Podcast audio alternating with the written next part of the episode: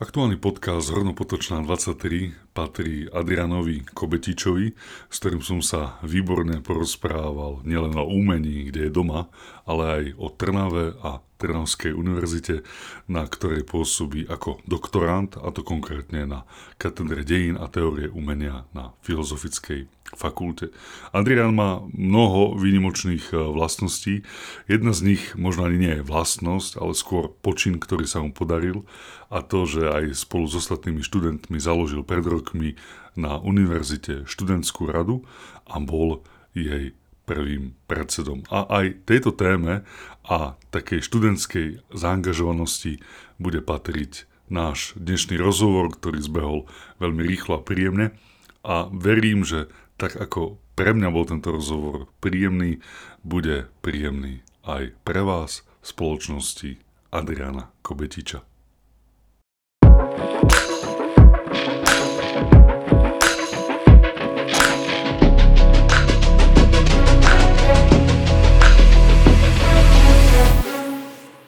Adrian, som veľmi rád, že si prijal naše pozvanie do podcastu Hornopotočná 23. Ty si sa netak dávno rozhodol študovať práve na tejto adrese na Trnavskej univerzite v Trnave. Prečo? To je veľmi dobrá otázka. Takto na úvod ďakujem jednak za pozvanie a teším sa, že teda mám možnosť zodpovedať niektoré z týchto otázok, ktoré sa zdajú byť kľúčové a úplne nevždy neviem odpovedať. Ani na túto úplne neviem odpovedať, pretože to bola viac menej, aj keď to asi by som nemal hovoriť, ale bola to viac menej náhoda, že som sa tu ocitol. Náhody sa nedejú. A, a to, to teda to, že som to aj, aj absolvoval, je možno potvrdením toho, že to nebola náhoda. Ale bolo to v podstate tak, že úplne som uh, nevedel, ktorým smerom sa vydať, celkom som sa hľadal.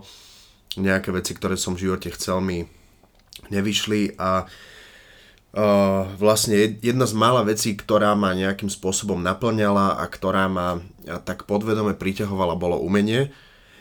Avšak v tom momente ešte som akoby úplne nerozumel tomu rozmeru umenia v zmysle dejín a teórie umenia, ale napokon som proste vyskúšal uh, túto cestu.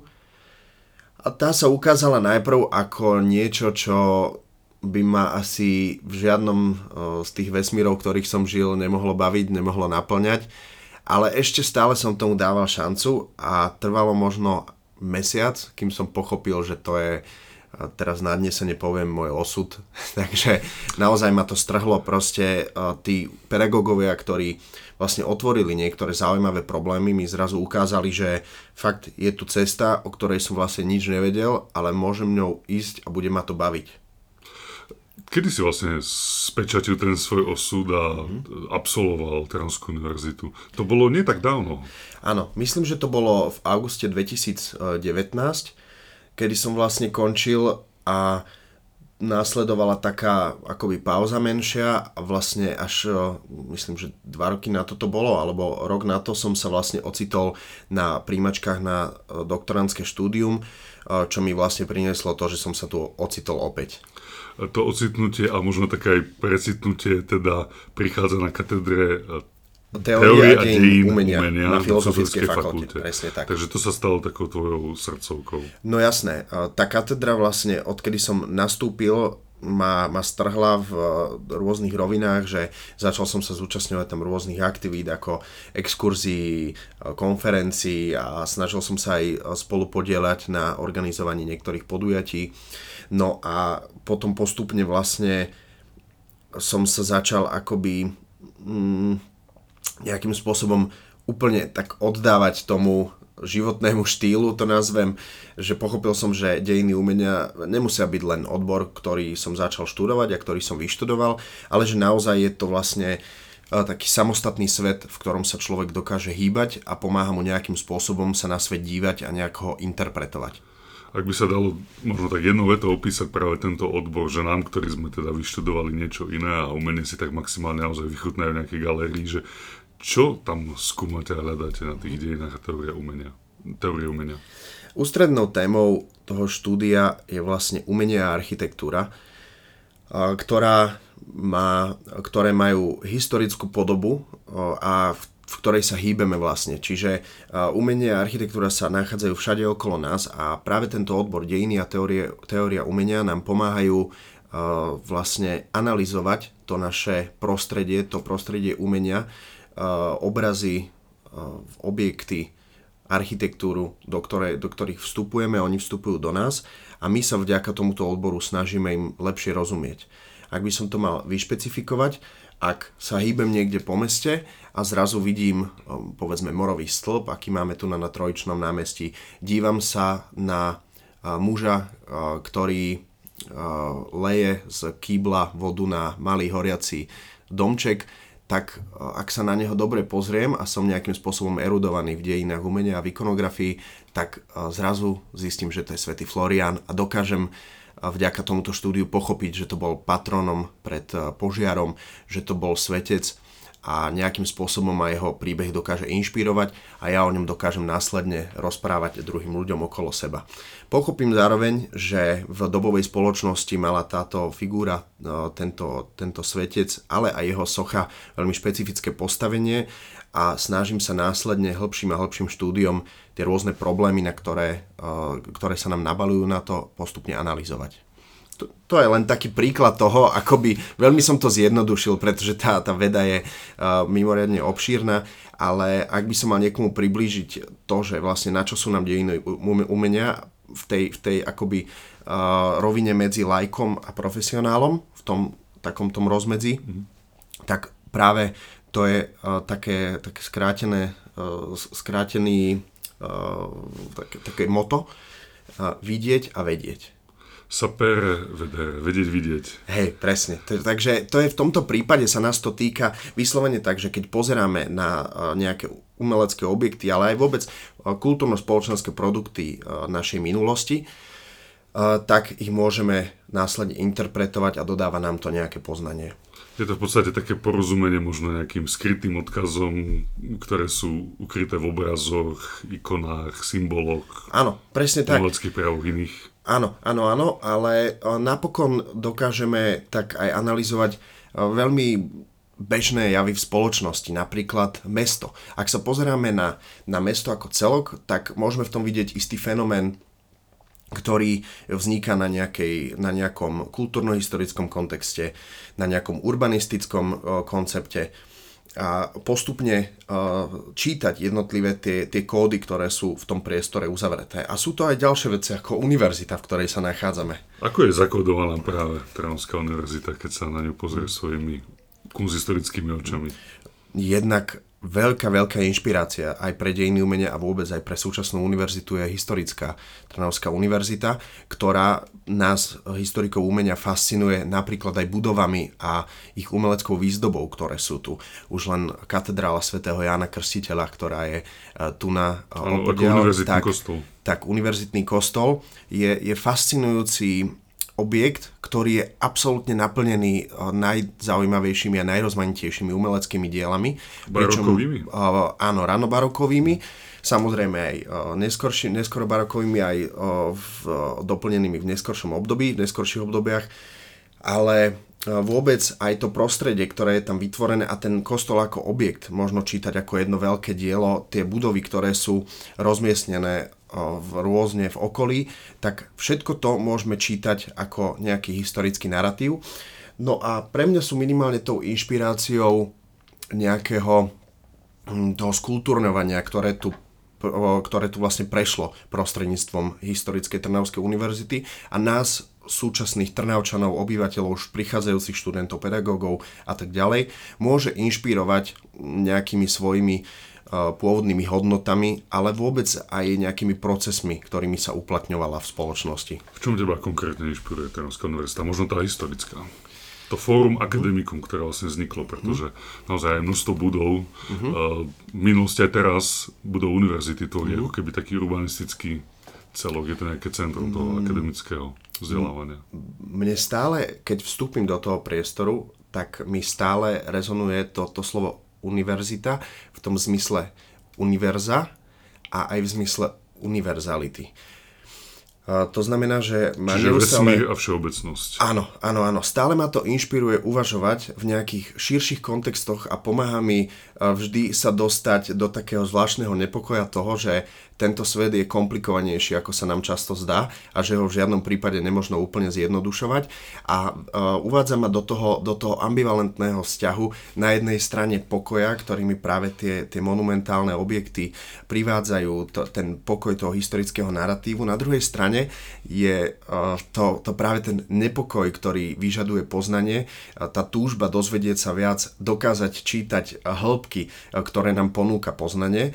A myslím, že univerzita je to, to, to, to, ten zaujímavý priestor na takéto, na takéto vzbudzovanie týchto túžob. Vzbudzovanie nepokoja. Hej, hej, pretože vlastne má rôzne odvetvia. Je naozaj univerzálna v tom poznaní, pretože aj súčasná Trnavská univerzita sa neohliada iba jedným smerom, ale práve možno tam sledovať viacero tých jednotlivých, jednotlivých profesných tendencií to sú všetko veľmi dobré inšpirácie aj pre nás, ktorí sme povedzme v jednom odbore, nechať sa prestúpiť aj iným odborom, inými odborníkmi, nejakými inými metódami možno a tým pádom tú svoju pôsobnosť rozširovať nejak univerzálnejšie. To sú v podstate prapočiatky akékoľvek univerzity, aspoň teda úplne naozaj v tých historických počiatkoch, ano. že to vzdelanie nemalo byť úzko špecifické, ale naozaj také komplexné z viacerých disciplín. Mal proste ano. z toho výjsť nejaký širší človek, širší rozhľad, rozhľadený. Áno, a, a práve táto historická Trnavská univerzita a jej prostredie nás na to ešte lepšie upozorňuje, pretože niektoré univerzity,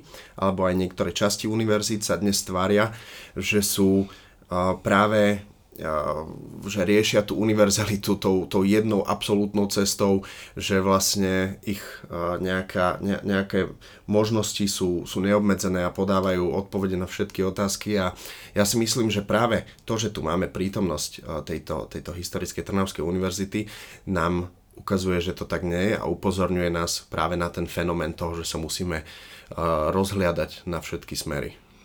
My to tak e, podľa mňa aj zabudáme trošku na to, tak si vážiť, že Trnavská univerzita vznikla pred necelými 400 rokmi, je tam síce ešte mhm. rozdiel, možno 14 rokov, ale bol to teda ten rok 1635, keď to prišlo. Mm. A ako mať niečo, čo tu existuje 400 rokov, si mm. myslím, že je ako vzácnosť aj v, na tie slovenské a určite európske.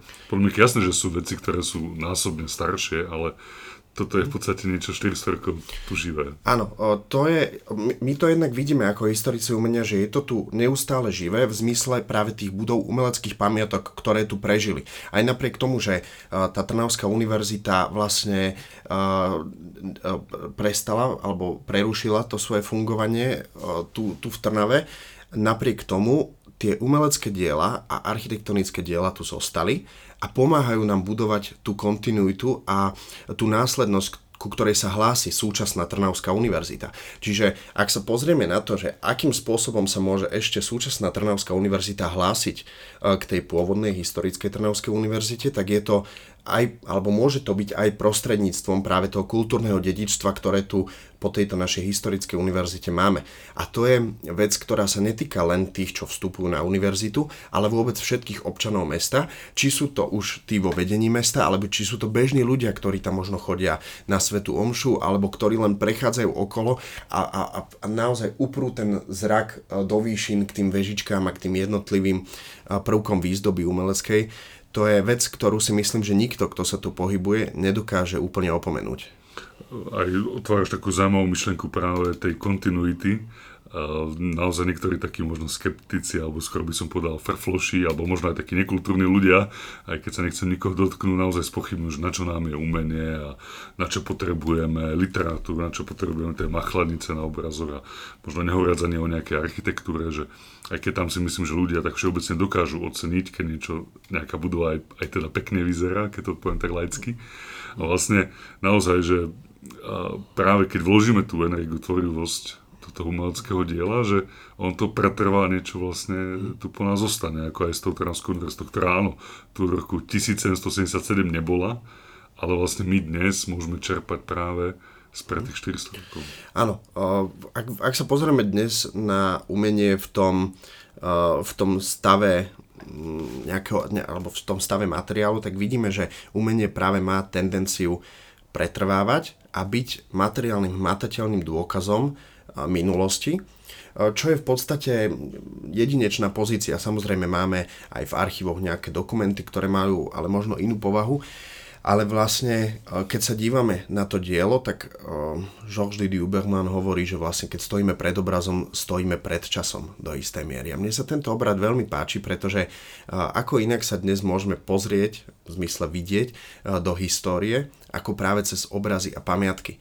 No a myslím si, že to je aj táto možnosť neteší len uh, historikov umenia a rôznych historikov a odborníkov, ale aj, aj práve ľudí, ktorí chodia do múzea, chodia na hrady, chodia uh, do rôznych zámkov a sledujú tie pamiatky a uh, nadchýňa ich práve ten pocit dotyku, aj toho očného kontaktu s niečím historickým. A myslím, že to nie je len v, v, tej, v tej miere takého, povedzme, že toho záujmu o staré, ale nejakým spôsobom nás to môže aj inšpirovať v tom, ako sa pozeráme na veci, ktoré dnes tvoríme. To znamená, že tie veci historické nás často môžu inšpirovať v dnešných procesoch. Vidíme, že ľudia si dnes zariadujú svoje, svoje byty, svoje domy proste nejakým nábytkom, ktorý má možno nejaké historické korene na steny si vešajú nejakých, nejakých autorov, ktorí sa ponášajú na veľké postavy z dejín umenia. Čiže akoby ešte stále vidíme, že to uplatňovanie toho nášho vizuálne, vizuálneho kontaktu s históriou využívame aj v tom našom bežnom živote. A to, čo je vlastne našou úlohou, je ľuďom a verejnosti vysvetliť vlastne ako a prečo sa to deje, ale ako by sa to možno ešte mohlo diať lepšie a ako by sa to dalo využívať na nejaký spoločenský progres. Spomínaš postavy umenia, ktorými sa teda ľudia obklopujú, povedzme, nejakými možno kópiami na svojich stenách. Ako je to s tebou, že je to tiež taká laická samozrejme otázka, možno taká novinárska, ale čo máš ty rád z toho umenia, ktoré sú tie postavy, ktoré vyhľadávaš, prípadne naozaj to nejaké možno umelecké obdobie, ktoré na teba tak nejako väčšmi vplýva? Mm-hmm. To je veľmi dobrá otázka a ja ju sám často riešim, že čo je to, čo sa mi páči, lebo dnes už pojem toho páči sa mi, alebo je to krásne, už je v dejinách umenia opäť doma, čiže nemusíme sa ako pred povedzme 100 rokmi tváriť, že, že subjektívny názor kunsthistorika nemá čo robiť. No a na toto odpoviem akoby v dvoch rovinách. Jedna je tá, že ja nie som prílišný zástanca mien v dejinách umenia, že uh, tým aj akým metodológiám sa venujem, tak často práve tie mená tam nezohrávajú ústrednú úlohu, najmä ak sa to týka práve tej druhej roviny a to je obdobia stredoveku, ktoré je v úvodzovkách to moje hlavné pretože som stredovekár a práve v tom stredoveku je len e, veľmi málo postav, ktoré dokážeme e, pomenovať e, menom, najmä v tom našom, tom slovenskom lepšie povedané v uhorskom prostredí. Čiže pre mňa sú to skôr niektoré námety, niektoré miesta, ktoré ma bavia stredoveká nástená malba je pre mňa také možno to, to najsilnejšie médium, keď vstúpim do nejakého kostolíka niekde na Gemery, na Spiši alebo aj tu na Žitnom ostrove, tak práve ak, ak vidím tú, tú nástenú malbu zo 14. a 15. storočia, tak môžem povedať, že tá sa ma asi najvýraznejšie dotýka. Že pri nej naozaj cítim ten kontakt, akoby tam nastalo to vnútorné pohnutie, a tá excitácia nielen na tej odbornej, ale aj na tej akoby duchovnej uh, úrovni. Čiže takto možno by som to, to, to zovšeobecnil, ale ak by som predsa zašiel do tej druhej oblasti, ktorej sa venujem, a to je súčasné umenie, tak tam je tých autorov veľmi veľa. Tam to, to súčasné umenie, ktoré naozaj hovoríme, v mojom prípade najmä o tom umení po roku 89 až do uh, dneška, uh, tak je tých mien nespočetne veľa. Asi Skúsme by som to... Tak môžem povedať, že na, čo, na čom teraz pracujem, koho sa snažím interpretovať. Teraz vlastne pracujem na interpretácii aj v rámci mojej dizertačnej práce, aj mimo na diele Marka Blaža, ktorý je vlastne umelcom, ktorý vstúpil na scénu v 90. rokoch a 90. roky, ktoré ma celkovo zaujímajú. Ďalej je to napríklad Bohdan Hostiniak. Ďalej z tých svetových je to napríklad Gerhard Richter, nemecký maliar a umelec. Zo Slovenska ešte mám vyslovene tý, z tých najmladších, ktorých aj som mal tú, tú možnosť, že som čas z nich vystavoval ako kurátor. V Nitranskej galérii to bolo. V Nitranskej galérii jednak, ale neskôr aj v iných galériách. Ja spomeniem prácu napríklad Jozefa Piláta, ktorý prednedávnom získal aj cenu nadácie Novum za svoju prácu. Takisto mám veľmi rád študentské umenie, ak to tak v úvodzovkách poviem, že to je, to je to, čo ma baví pozerať sa na to, ako umelecký a tvorivý proces prebieha práve aj na vysokých školách, kde veľa tých, je, veľ, veľmi veľa tých mien, ale sú ešte práve v tom rozkvete a mňa úžasne naplňa akoby vidieť nejako, ako sa ten umelecký program tvorí a byť možno tým partnerom v diskusii o tom, ako to posúvať ako, ako kurátor versus umelec, alebo tak ruka v ruke. Takže tých mien by bolo fakt veľa a ja nechcem nejako niekoho zabudnúť. Niekoho zabudnúť. Čiže toto len tieto mená, čo som povedal, sú naozaj tie, tie, tie, s ktorými som pracoval alebo aktuálne pracujem. Keď spomínaš to študentské umenie, tak som si spomenul na výstavu Art S, ktorá uh-huh. bola, myslím, že vznikla spolupráci teda našich študentov a študentov z Banskej Bystrice a naozaj tam e, bolo vidno e, ten ťah na bránu, to, že ten talent a potenciál je aj v tej mladej generácii a ako bolo to, bola to veľmi zaujímavá skúsenosť a uh-huh. dokonca naozaj to pohľadilo oko, dušu. Áno, ja musím, musím jednoznačne spomenúť e, študenti, ktorí to riešili, Adam, Linda, Livia a Zuzka vlastne vytvorili skvelú spoluprácu so študentami Bansko-Bystrickej akadémie umení a dokázali niečo, čo vlastne je základom toho, toho naj, podľa mňa najzaujímavejšieho odborného rastu a to je prepájať teóriu s praxou a to v zmysle, že dokonca mám ešte dopad na miesto, v ktorom pracujem alebo žijem alebo študujem. Tým, že vlastne vytvorili si kurátorský koncept, boli nútení spraviť nejakú selekciu alebo uvažovanie o, o kvalite nejakého diela a následne tú kvalitu ešte aplikovať do, do veľmi špecifického priestoru univerzity a jeho spoločných, spoločných priestorov. Takže tam vidím naozaj veľký potenciál v tom, čo nastolili a opätovne aj v tejto forme im gratulujem a tým, že sú to ľudia, ktorých poznám, ktorí, ktorí sú moji priatelia, tak môžem povedať, že som na nich aj, aj takto správne hrdý tak dúfam, že sa vlastne ostatní študenti nechajú inšpirovať. A čo ešte viac dúfam, že sa stále viac a viac študentov bude zaoberať práve aj tým súčasným umením, pretože nie, že by nebolo dôležité zaoberať sa starším umením, samozrejme je, je to rovnako dôležité, ale to súčasné umenie je práve ešte podľa môjho názoru nástroj na, na niektoré zaujímavé progresy v spoločnosti v zmysle toho, že niektoré problémy alebo otázky, ktoré sa v dnešnej spoločnosti objavujú a otvárajú, dokážu byť zaujímavo posúvané alebo zaujímavo otvárané ešte práve súčasným umením ako možnosťou takého iného pohľadu na vec. Často práve to, čo robia súčasní umelci, je, že prinášajú pohľady, ktoré nám v úvodzovkách, neumelcom a bežným ľuďom často, často nenapadnú. Takže myslím si, že takáto vec by mohla aj inšpirovať k tomu, aby naozaj študenti, ktorí sa aj boja vy, výjsť akoby v ústretí tomu súčasnému umeniu, tak to proste skúsili. Pretože to je vždy, vždy je to akoby taký experiment, pustiť sa do súčasného umenia, lebo viete, že často budete precitovaní, eh, často vás, vás vlastne bude niektoré interpretovať, niekto môže povedať, že to tam nevidí a, a je to inak. Čiže vždy je to v niečom risk, ale je potom ako podľa mňa nádherne pozdvihujúci. Viem o tebe, že teda nie si len teda len, len doktorant na Filozofickej fakulte, ale myslím, že od leta si začal pôsobiť ako mestský kurátor v mhm. Trnave. Je to z toho, čo viem, novo otvorená pozícia, dokonca asi možno jediná na Slovensku podobná. Ako to teda je a čo robíš ako mestský kurátor v Trnave?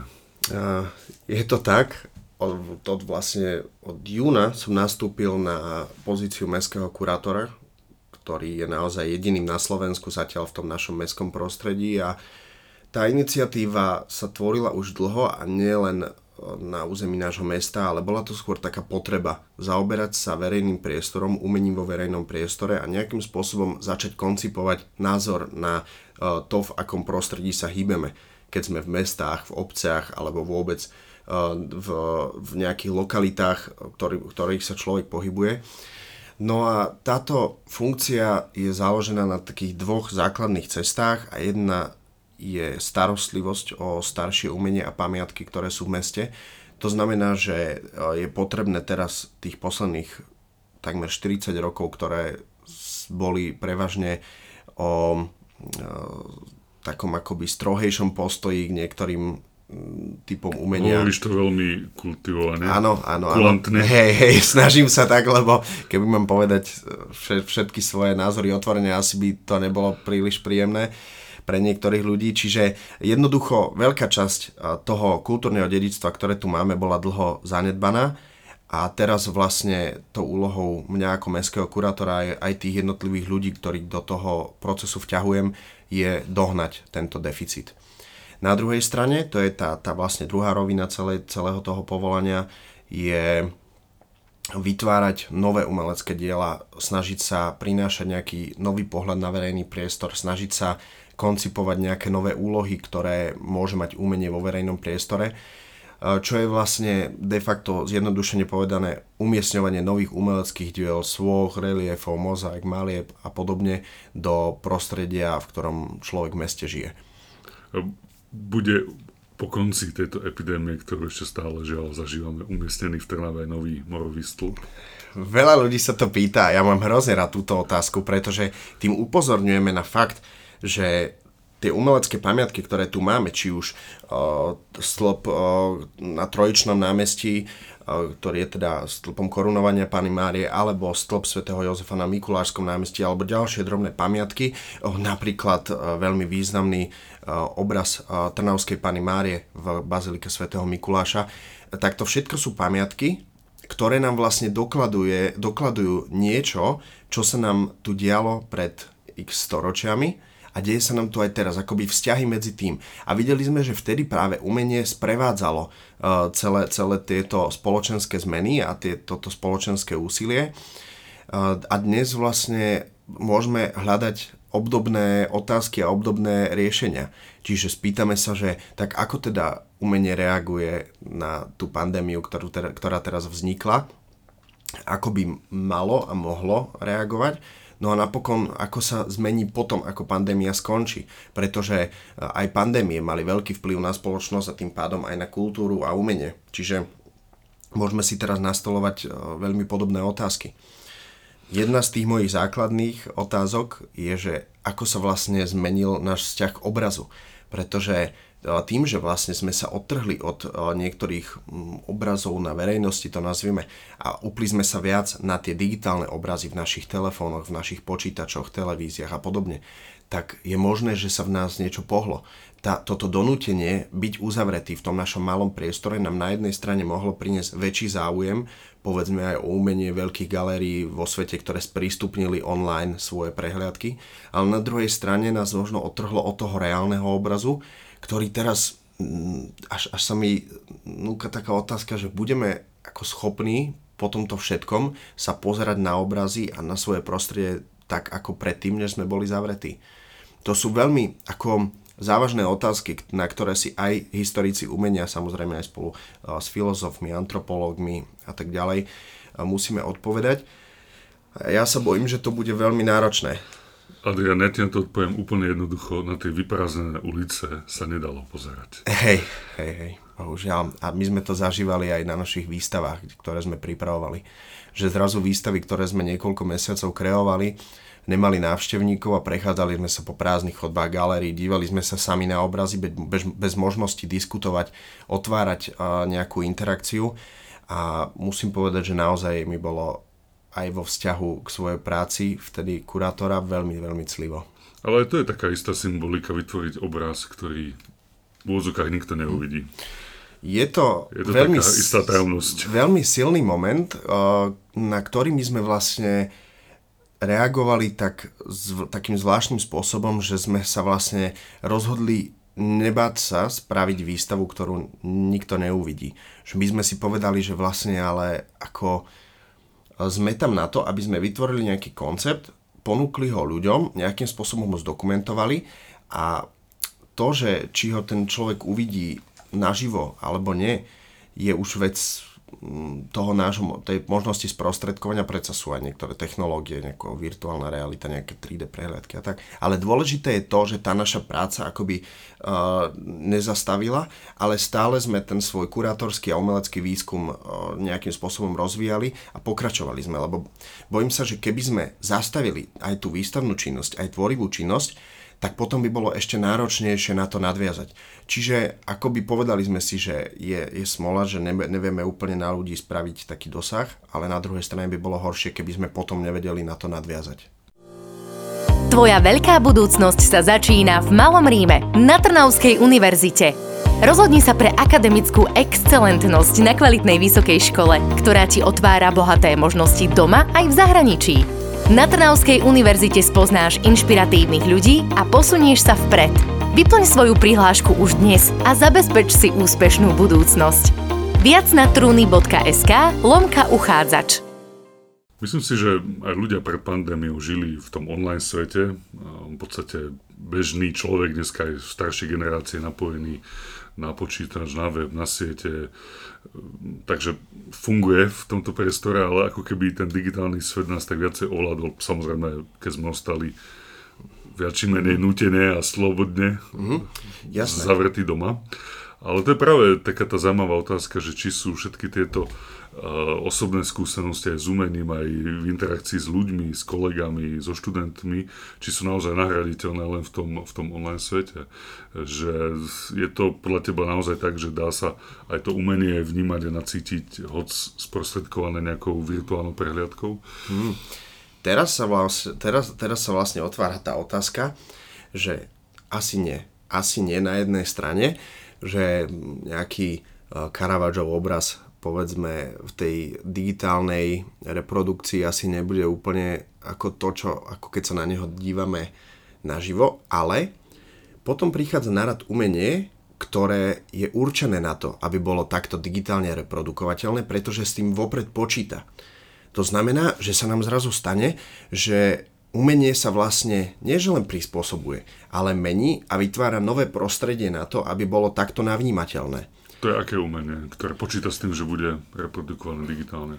To sú, to sú dnes bežné no. videovýstupy, videoart, často mm. sú to vôbec fotografie, ktoré vznikali v súvislosti aj s pandémiou a sú to celé cykly, sú to vlastne rôzne záznamy nejakých performance, ktoré sa dejú možno často aj v, tom, v domove toho tvorcu.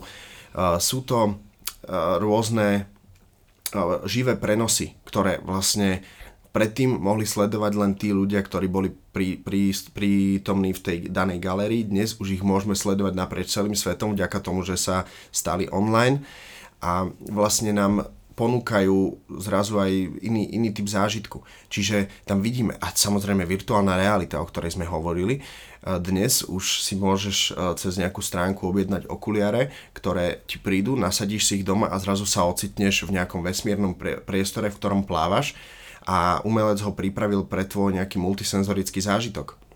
A ešte keď si dám nejaké sluchadla na uši áno, k tomu, tak áno, už áno. úplne Hej, hej, už sú dnes rôzne podložky, ktoré s tebou hýbu, rôzne kreslá, ktoré ťa ovplyvňujú, takže dnes naozaj vidíme, že uh, ako sa mení doba, tak sa mení, mení samozrejme aj umenie. Ako my netvrdíme, že, že jedine tie, tie staré dogmy sú ako, no niektorí to tvrdia, že niektorí by boli najradšej, keby sa uh, nič nemenilo, je jeden závesný obraz, ktorý sa pribije na stenu uh, a príde 100 návštevníkov za deň a pozrie sa na neho, poškrabe sa na bratka a ide ďalej. Ako aj takí sú, ktorí by chceli túto cestu. Ale my a ľudia v mojom okruhu, moji uh, profesori a moji kolegovia, s ktorými o tom debatujeme, si nemyslím, že sme uzavretí práve takýmto cestám.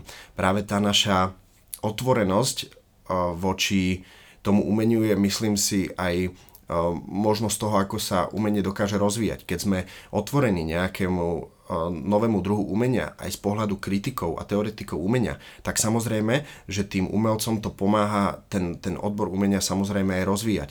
Keď im ponúkame nejakú spätnú väzbu a príjmame ju naozaj otvorene, alebo, alebo produkujeme ju naozaj otvorene, tak pre nich je to aj možnosť uvažovať o rôznych hĺbkach a rovinách tej svojej práce.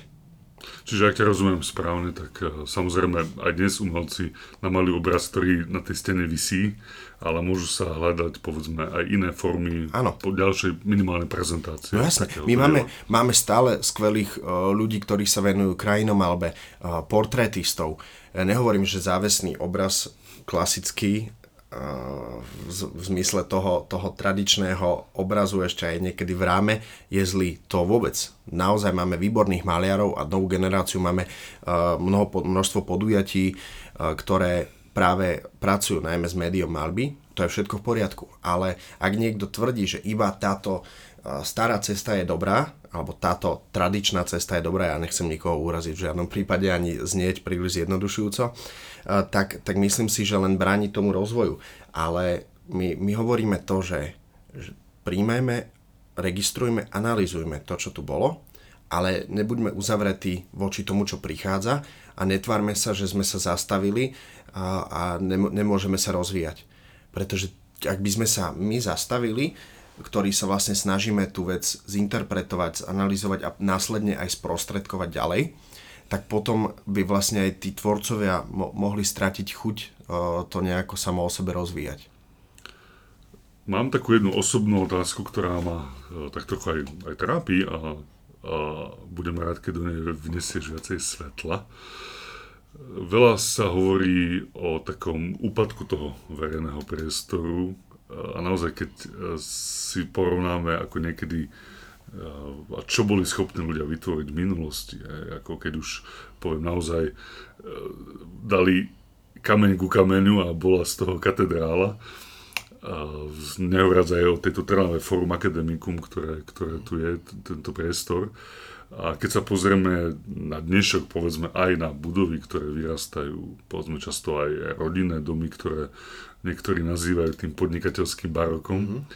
Tak vo mne e, sa tak nastočivo e, vynára otázka, ako za tých 400 rokov e, budeme posudzovanými a ako tí kunzistorici tvoji následníci a následovníci po tých pár storočiach sa budú povedzme pozerať na to naše 21.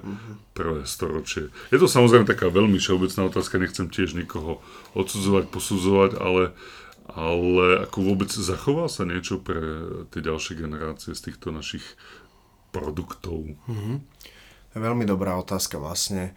Celá tá vízia čítania dneška budúcnosťou eh, je, je zaujímavá a ja len poviem, že mne veľmi záleží na tom, aby sme už v tejto dobe odlíšili, eh, čo je dobré a čo nie. Aby sme sa vymedzili voči tomu, čo nepovažujeme za, za zaujímavé alebo kvalitné alebo obhacujúce túto spoločnosť, aby tí ľudia o niekoľko, 10, 100 rokov dokázali zistiť, že áno, aj v tejto dobe bola skupina, ktorá uh, uvažovala o kvalitách toho, čo dnes vidíme ako nejaký zachovaný relikt.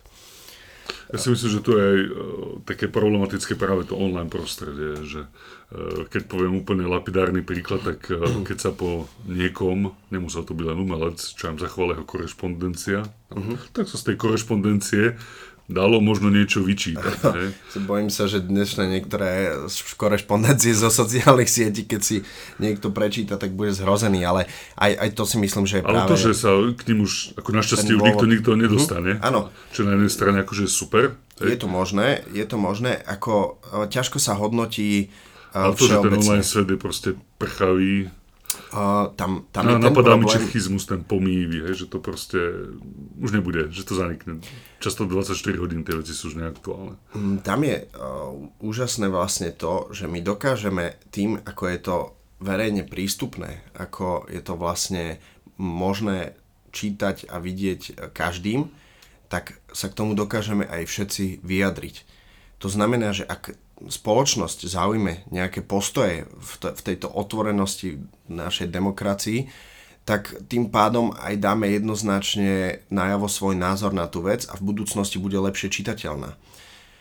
Dnes, keď máme problém z minulosti čítať alebo interpretovať nejaké fakty, tak vidíme, že aj vďaka tomu, pretože na to nemáme nejaký kritický aparát, ktorý by nám pomohol ten problém analyzovať. Takže ten kritický aparát by mohol byť k súčasnosti aj súčasný komentár. Preto vlastne dnes si myslím, že, že súčasné umenie je jedna z tých dobrých možností a ciest tieto spoločenské problémy a otázky nejakým spôsobom kritizovať, ale nie kritizovať len sfúknuť pod koberec, ale aj nejakým spôsobom sa kriticky v zmysle objektívne vyjadriť. Takže berem to umenie práve ako, ako dobrý nástroj, ktorý dokáže o veciach uvažovať a ponúknuť nám nejaké iné rôzne pohľady na vec. Ak to zhrniem na, alebo teda ak to skonkrétním na nejaké facebookové e, statusy, alebo proste nejaké, e, nejaké posty, fotoposty na Instagrame, videjka a podobne, ktoré nám prídu pri najmenšom jednoduché, opäť to diplomaticky poviem, tak, tak vlastne nedokážeme úplne dobre reflektovať celospoločensky ten problém, pretože nikto si teraz nevezme uh, papier alebo nejaký súbor a nezačne písať, že toto bola hlúposť, toto bola hlúposť, toto bola hlúposť. Ale niektorý umelec môže uh, zobrať ten súbor týchto, uh, týchto výstupov a nejakým spôsobom spoločne na to zareagovať. Takisto ako nejaký vedec môže napísať nejaký vedecký článok, kde spíše tieto napríklad nejaké hoaxy alebo nejaké konšpirácie a vedecky ich vyvráti, tak takto sa súborne k tomu dokáže umelec vyjadriť umeleckým dielom a upozorniť na ten problém nejako inak, inak ako povedzme tým písaným médiom. Hej, povedzme nejakým obrazom, alebo videom, alebo inštaláciou, objektom a tak ďalej. Adrian, my nesmieme dnes zabudnúť povenovať sa ešte jednej dôležitej téme, ktorá sa spája s tvojim menom a s tvojou osobnosťou a to je založenie študentskej rady na Trnavskej univerzite. Je to trochu taký veľký skok od týchto myšlenok o umení k študentskej rade, ale aj preto som si ťa dovolil dnes teda pozvať, nielen ako mestského kurátora v Trnave, nielen ako nášho doktoranda a úspešného absolventa, ale aj teda človeka, ktorý bol v partii ľudí, ktorá založila študentskú radu. Opäť taká jednoduchá otázka. Prečo? Hmm. Som, som sa veľmi často pýtal, aj sa to pýtam, že ako sa to vlastne stalo, ale ja mám jednu takú vlastnosť, že som pomerne hnevlivý človek v mnohých oblastiach a často pomerne nespokojný a, a často aj pomerne arogantný. A, a teda um, rád si to priznávam, lebo mi to aspoň pripomína, že taký som a môžem sa s tým niečo robiť. A vždycky táto nejaká, ne, nejaká nespokojnosť ma nútila robiť veci, ktoré si myslím, že tomu tej mojej nespokojnosti môžu pomôcť. Takže... Uh, Čím na... si bol nespokojný na Trnavskej univerzite? Nemôžem povedať, že to bolo nespokojnosť na Trnavskej univerzite a skôr taká akoby možno nespokojnosť taká, taká spoločenská a nespokojnosť možno lokálna alebo regionálna, e, kedy vlastne ako študent som nemal možnosť e, sa nejakým spôsobom realizovať v mnohých oblastiach, a kdežto videl som že sú možnosti, kedy študenti môžu pomôcť rozvíjať e, rôzne odvetvia, aktivizovať sa v rôznych otázkach a vlastne som ako prišiel na to, že stačí vytvoriť nejakú platformu a čo, čo, ľudí to často strhne. Čiže akoby môjim úsilím bolo nájsť e, niečo, čo bude združujúcim momentom preto, aby sa ľudia začali re- realizovať alebo nejak aktivizovať proste v otázkach, ktoré ja som považoval za dôležité. Jednou z tých otázok bolo vlastne vyplnenie voľného času študenta po tom, čo skončia jeho prednášky a semináre.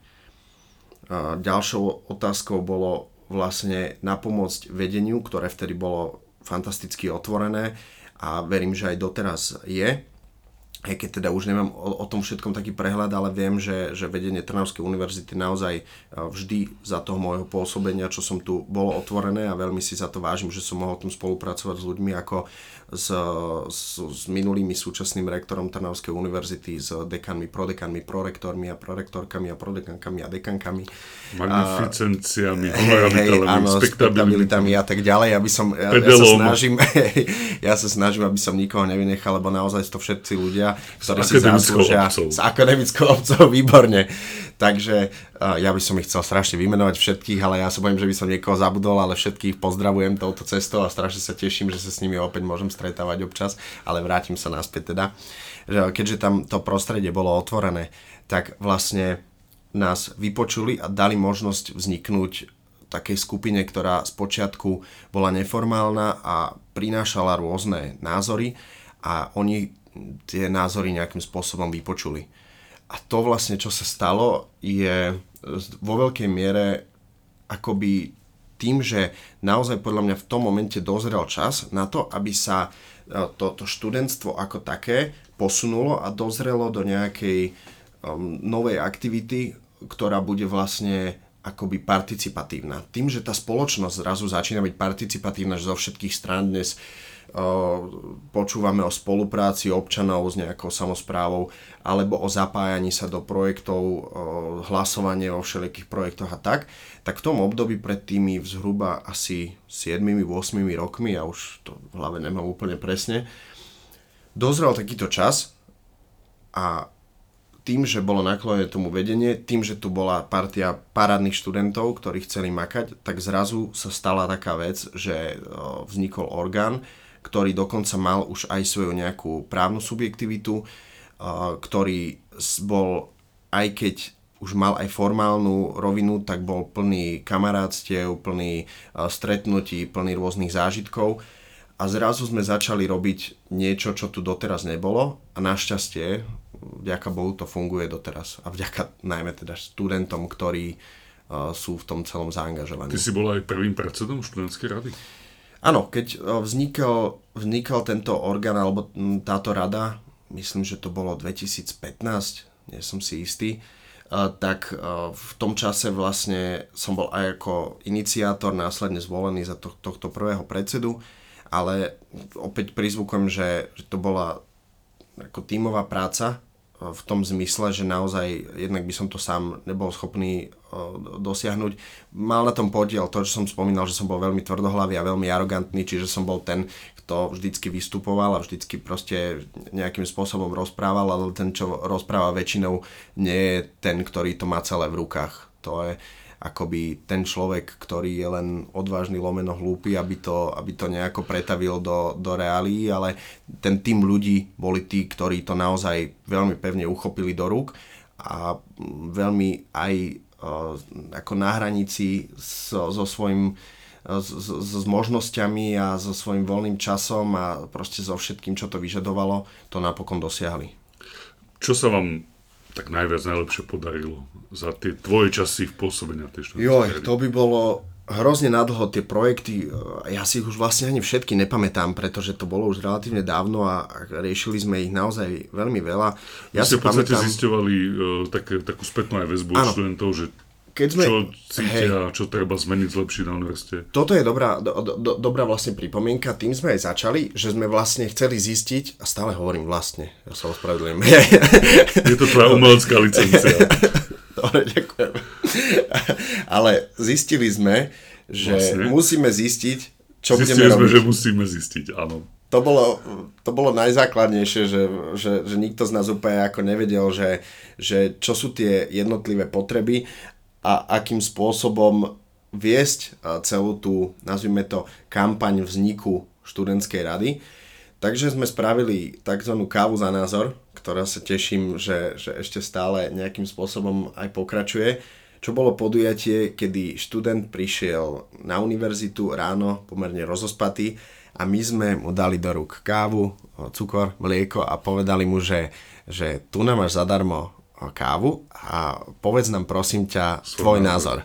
Hej, a boli to také veci, že, že v prvom rade na nás pozreli, že, že ja mám vyjadriť svoj názor a ešte k tomu dostanem kávu, že mnohí tomu aj neverili, lebo takéto, takýto spôsob tu nikde nebol. Samozrejme, vedenie sa neustále usilovalo získať spätnú väzbu a bolo v tom často veľmi úspešné, ale táto e, forma spätnej väzby bola zrazu iná, neformálna, prichádzala od študenta k študentovi.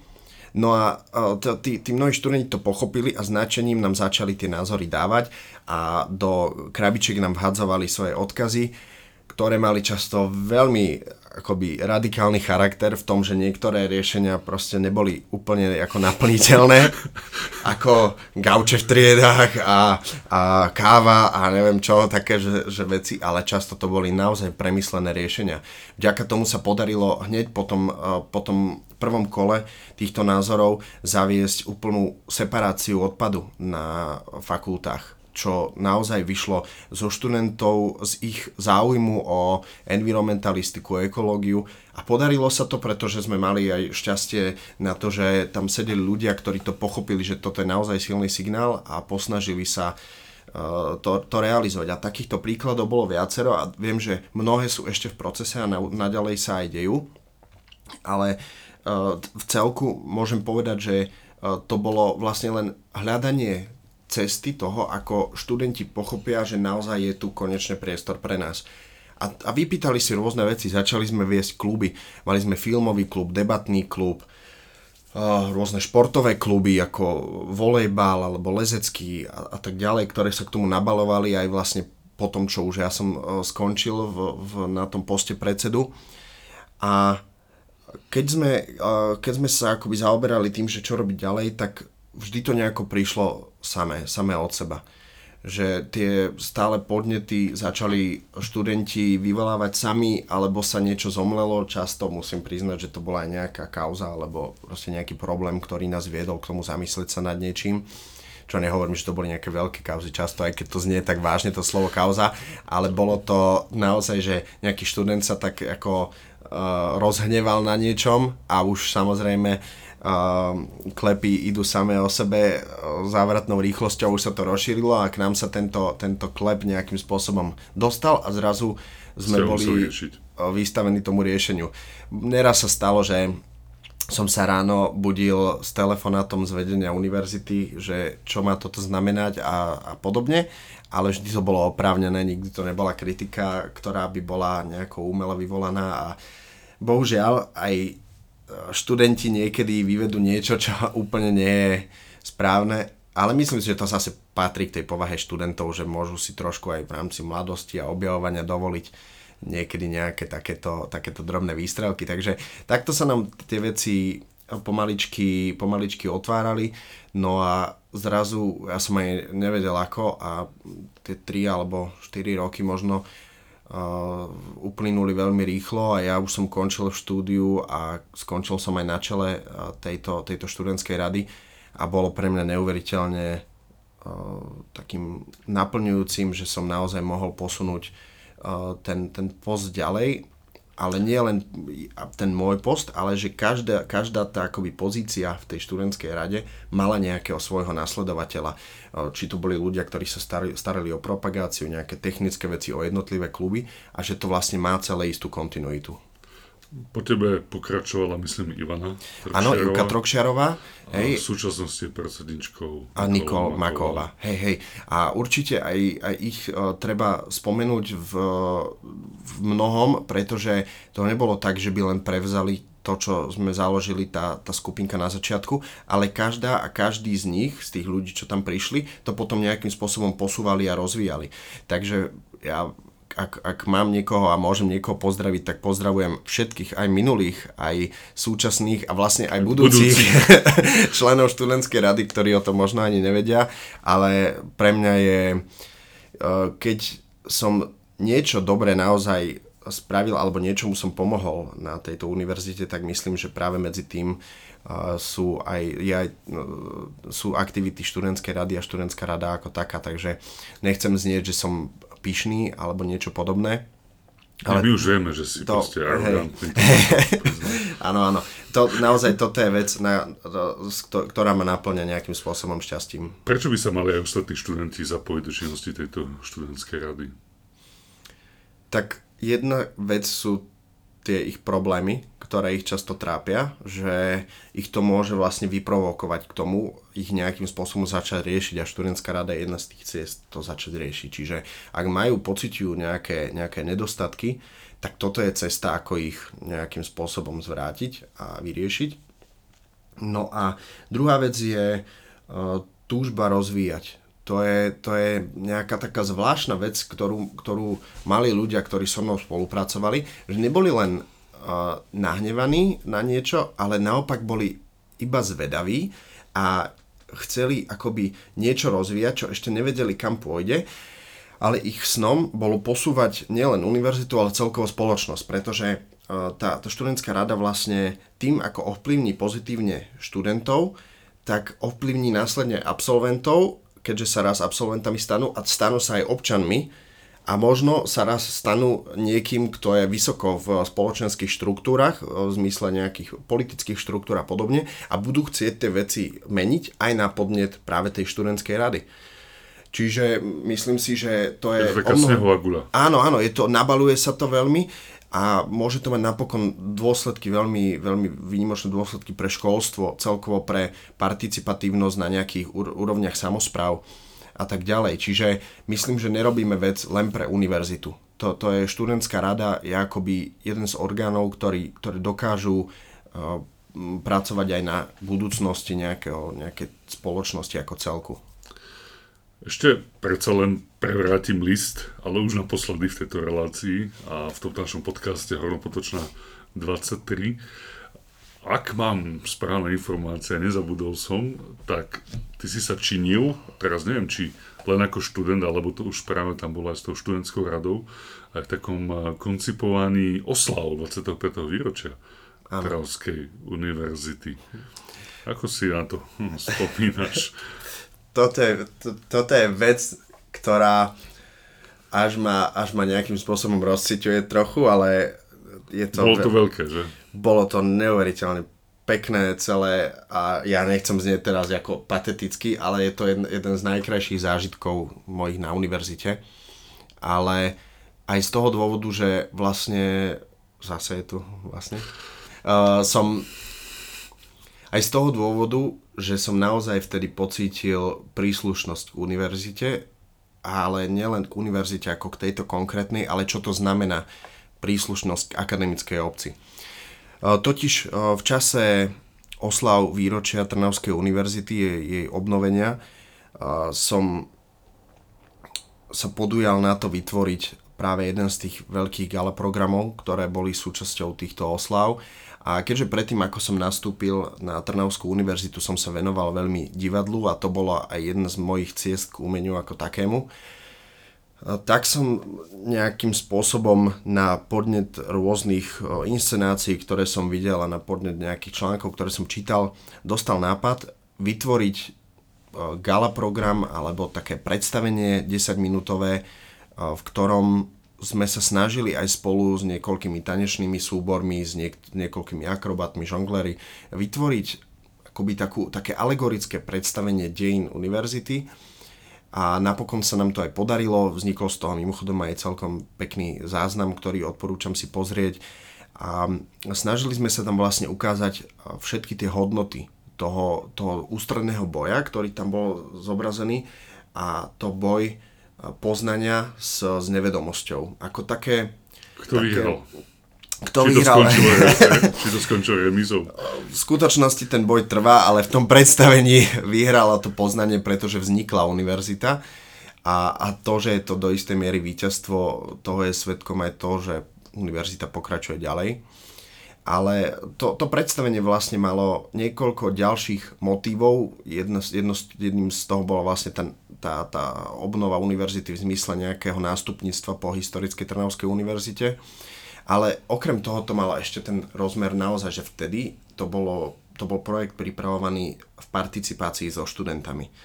To znamená, že tí študenti tam boli priamo účastní, vymýšľali to spolu so mnou, šili sme spolu kostýmy, vyrábali sme rekvizity, vymýšľali sme ten program, priamo tam hrali na tom pódiu a zahrali sme to predstavenie, len to, malo to veľmi veľkolepý koniec, ako si môžete konec koncov pozrieť a ja som videl v tvárach tých ľudí, že to s nimi pohlo. A mnohí mi to potom aj povedali a videl som, že sa im tlačia až slzy do očí a že boli nejakým spôsobom dojatí. A vtedy som si tak uvedomil, že áno, že máme tu fantastickú vec, ako je univerzita, poznanie a, a, a rôzne tie veci, ktoré to, to zahrňuje a že tento umelecký výkon, ktorý tam tí študenti a ja spolu s nimi sme podali, že to je jedna z tých ciest, ako to celé nejakým spôsobom podať alebo sprostredkovať. Takže vtedy Samozrejme, toto predstavenie bolo veľmi malou súčasťou celého toho, čo sa tam dialo, lebo okrem toho sme pripravili ešte nejaké videá, pripravili sme nejaké podujatia, boli diskusie, boli akademické ceremónie. Ale to, že sme sa stali súčasťou toho celého a že sme pripravili ten, ten svoj vklad do toho a že napokon sme videli, že tých ľudí to naplnilo, bolo vlastne takéto, také, taký ten pocit veľmi silnej príslušnosti k niečomu, čo má tak silné korene, ako, akými je práve ten, ten, tá, tá univerzita. Nepýtal som sa na tieto spomienky len preto, že aby som teda vyvolal aj nejakú nostalgiu v tebe, alebo možno taký spomienkový optimizmus, ale má to jeden svoj praktický dôvod. Na budúci rok si Trnavská univerzita pripomenie 30 rokov od svojho obnovenia. To už bude 5 rokov, hej? To už bude 5 rokov od uh, tvojho veľkého režisérskeho autorského počinu, ale znamená to aj novú príležitosť. Dobre, ja začnem niekoho hľadať. ale nie no. Uh, tak uvidíme, aké budú podmienky. Uh, odvtedy sa mnohé moje názory, aj činnosti a aktivity zmenili. A je to tu. A uh, ten už na to nemáš čas. Uh, nielen, že na to nemám čas, ale ja si myslím, že časť zo mňa sa mierne upokojila a, a nechcem povedať, že teraz nie som to, tie všetky negatívne vlastnosti, že neviem, čo som spomínal, ale k veciam aj prístupujem trošku inak a myslím, že tento nejaký tvorivý potenciál zo mňa taký ten, taký ten spojený s mladosťou trošku ako vyhasol ale nechcem povedať, že som starý alebo niečo podobné, ale už sa aj možno v rámci toho štúdia zaoberám vo svojej hlave trošku inými otázkami, ale nič nevylučujem. Musím povedať, že uh, aj sa trošku, mám už predtým väčší rešpekt. Ja vlastne, keď som bol taký mladší a, a mal som uh, tak, takéto obdobie roz, rozkvetu, rozletu, tak som bol až niekedy príliš odvážny alebo to je tak na hranici s hlúposťou a preto som tie veci robil a dokázal robiť. Dnes už toľkom odvahy mám pocit nemám, že trošku už som ako dostala ja nejaké, nejaké tie rany a nejaké tie momenty, kedy som dostal proste na frak a tie ma trošku ubrzdili. A naučili ma pokory, ktorá mi určite chýbala, ktorá je v tomto momente mm, tak, tak, takým ako dôležitým dôležitou súčasťou toho, na čo sa snažím v živote teraz orientovať. Takže neviem, ako to bude, ale v každom prípade je dobré pre mňa, že nad tým môžem teraz premýšľať. Presne tak. Hej. Adrian, ja ti veľmi pekne ďakujem, že si neodmietol moje pozvanie do podcastu Hornopotočná 23. Len pripomeniem, že som sa roz, rozprával s pánom Adrianom Kobetičom, prvým predsedom členskej rady Trnavskej univerzity, našim absolventom, našim doktorandom a meským kurátorom v Trnave. Zabudol som ešte na niečo. Až, až veľa si toho povedal. Ale ďakujem veľmi pekne. Bolo to veľmi príjemné a budem sa tešiť, keď sa budem môcť so všetkými stretávať a je toľko ľudí na univerzite, ktorých už som tak dávno nemal možnosť stretnúť, že sa hrozne teším, keď sa budeme môcť teraz znovu stretávať a porozprávam sa fakt s každým, tak sa teším na stretnutie. Zavolajte si cez MS Teams. to práve nie je ono. My chceme ísť niekde si sadnúť do kaviárne a klebetiť. Ďakujem veľmi pekne. Pekný deň prajem ešte všetkým.